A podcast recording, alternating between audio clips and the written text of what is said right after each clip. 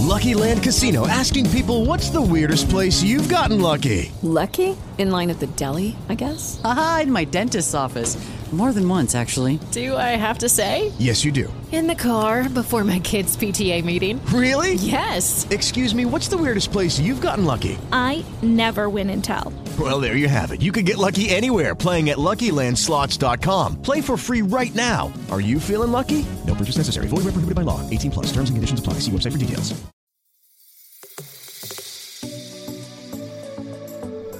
Ciao amici di Impronta Animale. Chi sono io? Simone di Just a Story. L'episodio che state per ascoltare è parte di una collaborazione tra Impronta Animale e Just a Story. Se volete ascoltare anche il mio episodio che parla di come l'uomo è diventato un animale domestico, cercatemi su Spotify, mi trovate come Just a Story. Ora godetevi l'episodio di Filippo e buon ascolto!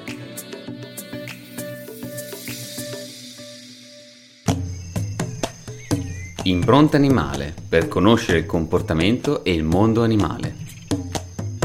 Un podcast di Filippo Bigozzi. Beh, eh, è durato poco il mio insediamento. Se non sapete di cosa sto parlando, ho cercato di conquistare il podcast di Just a Stories. What the hell? E parliamo della domanda di oggi, dove e come nasce l'aggressività. Questo episodio è in collaborazione con il podcast di Simone, Just a Story. L'avete conosciuto nell'introduzione, che racconterà l'aspetto più evolutivo e genetico della cosa, mentre io, come al solito, tratterò la parte sociale e comportamentale. Ma vi voglio dire una cosina prima di aprire le danze. I comportamenti aggressivi sono guidati da aspetti fisiologici. Sì, è vero, ma il più delle volte sono del tutto controllabili applicando le giuste strategie sociali. Quindi non spariamo subito a zero dicendo che chi è violento rimarrà violento, uomo o altro animale che sia. Detto questo, vi consiglio di ascoltare la puntata su Just a Story dopo aver finito di ascoltare questa. Ho scandito bene le parole, così faccio passare bene il concetto, almeno fanno così podcaster seri. Sono gli albori della vita pluricellulare, 620 milioni di anni fa, in cui esisteva la fauna ediacariana, in un ambiente considerato pacifico e paradisiaco, dove tutto è immobile e soprattutto organismi coloniali e radiali filtrano e raschiano i detriti. È alla fine di questo periodo che si pensa che organismi predatori dalla dieta eterotrofa avrebbero messo in crisi questa pace. È l'inizio della corsa agli armamenti? Citando Richard Dawkins. In un certo senso sì, ma vediamo cosa ha portato l'evoluzione. Perché tutta un'altra storia è quella della predazione, ma da quel momento cioè quando entrano in gioco questi organismi predatori, la competizione ha mostrato il suo lato più appariscente e ha dato vita all'aggressività. Tra morsi, testate e pizze sul muso si evolve la predazione attiva, la socializzazione e il territorialismo. Dopo questa avventura tra bestie primitive, dai, torniamo ai giorni nostri. Beh, che dire, assistiamo a qualsiasi tipo di violenza e atto aggressivo nel mondo naturale. Predazione, infanticidio, lotte per la dominanza e il potere, violenza sessuale, monopolio delle risorse e minacce di qualsiasi genere. Man mano che l'evoluzione ha portato alla nascita di nuove forme di vita, la vita sociale di molti organismi è diventata sempre più complessa, con fini meccanismi etologici e psicologici. Infatti nelle esperienze di vita sociale dobbiamo distinguere l'aggressività psicologica da quella fisica e fidatevi, gli animali sociali spendono molto più tempo ad usare la prima che la seconda. Perché? Le minacce sono molto utili quando non si mangiano cibi altamente energetici o quando semplicemente non vuoi rovinarti il tuo bel musino. Non sarà soddisfacente, come un bello schiaffone, ma ti costa sicuramente meno in termini di salute ed energia. Ovvio che se il belloccio di turno non si schioda dalle tue femmine, un morso provi a darglielo.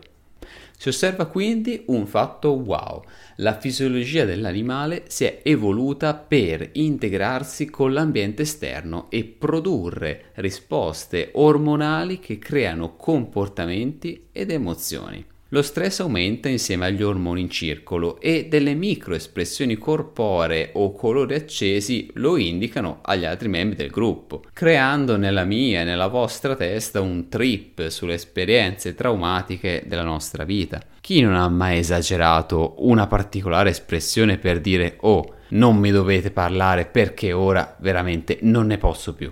Diversi esperimenti dimostrano come l'ambiente fisico e sociale durante l'infanzia fissano geneticamente la quantità di ormoni prodotti, una sorta di meccanismo preparatorio così che l'individuo sia già pronto all'esperienza che la vita gli riserva. Cosa? Lo stress non ha ucciso mai nessuno? Beh, le situazioni altamente stressanti possono consumare un sacco di energia che l'animale sia consapevole di questa situazione stressogena e si parla di distress oppure si parla di overstress. Quindi tutta la vita è destinata a sopravvivere tra una frustrazione di una lotta finita male e un accoppiamento poco soddisfacente? Certo che no. Esistono i comportamenti di stress releasing, cioè azioni involontarie e volontarie che non ti fanno esplodere come una pentola a pressione. Un uomo ti abbraccia e ti lecchi il naso? Stress releasing. Suoni il clacson in centro città? No, lì sei solo str... Sono comportamenti che hanno un costo in termini energetici, ma che ci permettono di rilasciare una piccola parte dello stress accumulato e di avvertire gli altri in modo del tutto inconsapevole che è meglio lasciarci stare. Se invece lo stress si diffonde in un gruppo di animali sociali, la situazione può prendere una piega diversa. Perché una minaccia con lo zoccolo di legno può funzionare meglio di uno schiaffone? Abbiamo visto come le minacce siano utili soprattutto in un gruppo di animali sociali. Quindi perché devo morire per rubare un cesto di insalata? Meglio valutare prima se il fruttivendolo è un palestrato o un campione dei 100 metri. Nani? Alcune specie si sono spinte oltre, cioè organizzano degli scontri rituali al solo scopo di testare la forza fisica dei partecipanti. Purtroppo questa pratica non è del tutto priva di pericoli e qualcuno ci rimane secco. Se hai dimostrato di essere il più forte, a te l'ambito premio la monopolizzazione delle risorse. In diverse specie la monopolizzazione non è totale, come nel caso dei scimpanzé in cui le prede cacciate sono condivise e i dominanti chiedono un pezzetto di ciccia buona ma solitamente lo status elevato porta dei benefici nella riproduzione e nell'accesso prioritario alle fonti alimentari, oltre ad una cirrosi epatica causata dallo stress. Ma come fanno a vivere così bene animali sociali caratterialmente diversi tra loro? Nonostante si prendano pizza in faccia un giorno sì e l'altro anche, l'evoluzione dei comportamenti sociali ha deciso di creare un'uscita dedicata alla riappacificazione, cioè tutti quei comportamenti che permettono di abbassare il livello di arousal, cioè di eccitazione, e permettere una vita pacifica all'interno del gruppo.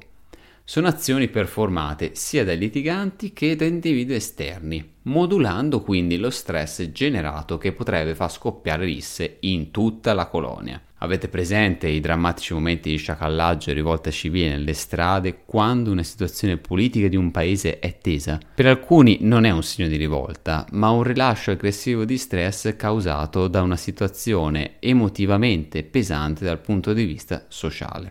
E la competizione intraspecifica anche è una brutta gatta da pelare, soprattutto per noi umani, lo conosciamo bene visto che corriamo per ottenere un piccolissimo spazio in questo mondo saturo di umanità. La competizione degli individui della stessa specie dipende dal tipo di risorsa, specialmente dal suo valore intrinseco, dall'abbondanza e, come abbiamo detto prima, dalla monopolizzazione. Entra in gioco quindi la game theory o teoria dei giochi di Maynard Smith in cui dal punto di vista teorico se un individuo a te vicino è aggressivo, chiamato lack, e ottiene una gran parte della risorsa, ti conviene essere più pacifico e ti trasformi nel dove. Così da ottenerne un po' qualche briciolina. Quando due hack si incontrano, la risorsa però non basta per rispondere all'elevato consumo energetico provocato dalle due risposte aggressive. Ma la situazione è ben diversa quando si entra poi nel mondo reale, in cui ci sono strategie comportamentali del tutto ri- diverse che rispondono anche a un ambiente molto variabile e anche a una presenza di risorse non continua. Rimane comunque tutto un gioco di valutazione di costi e benefici. Quindi, come dice un famoso detto bonobo, fate l'amore e non la guerra, che tanto la morte ci aspetta, ma la felicità va sudata.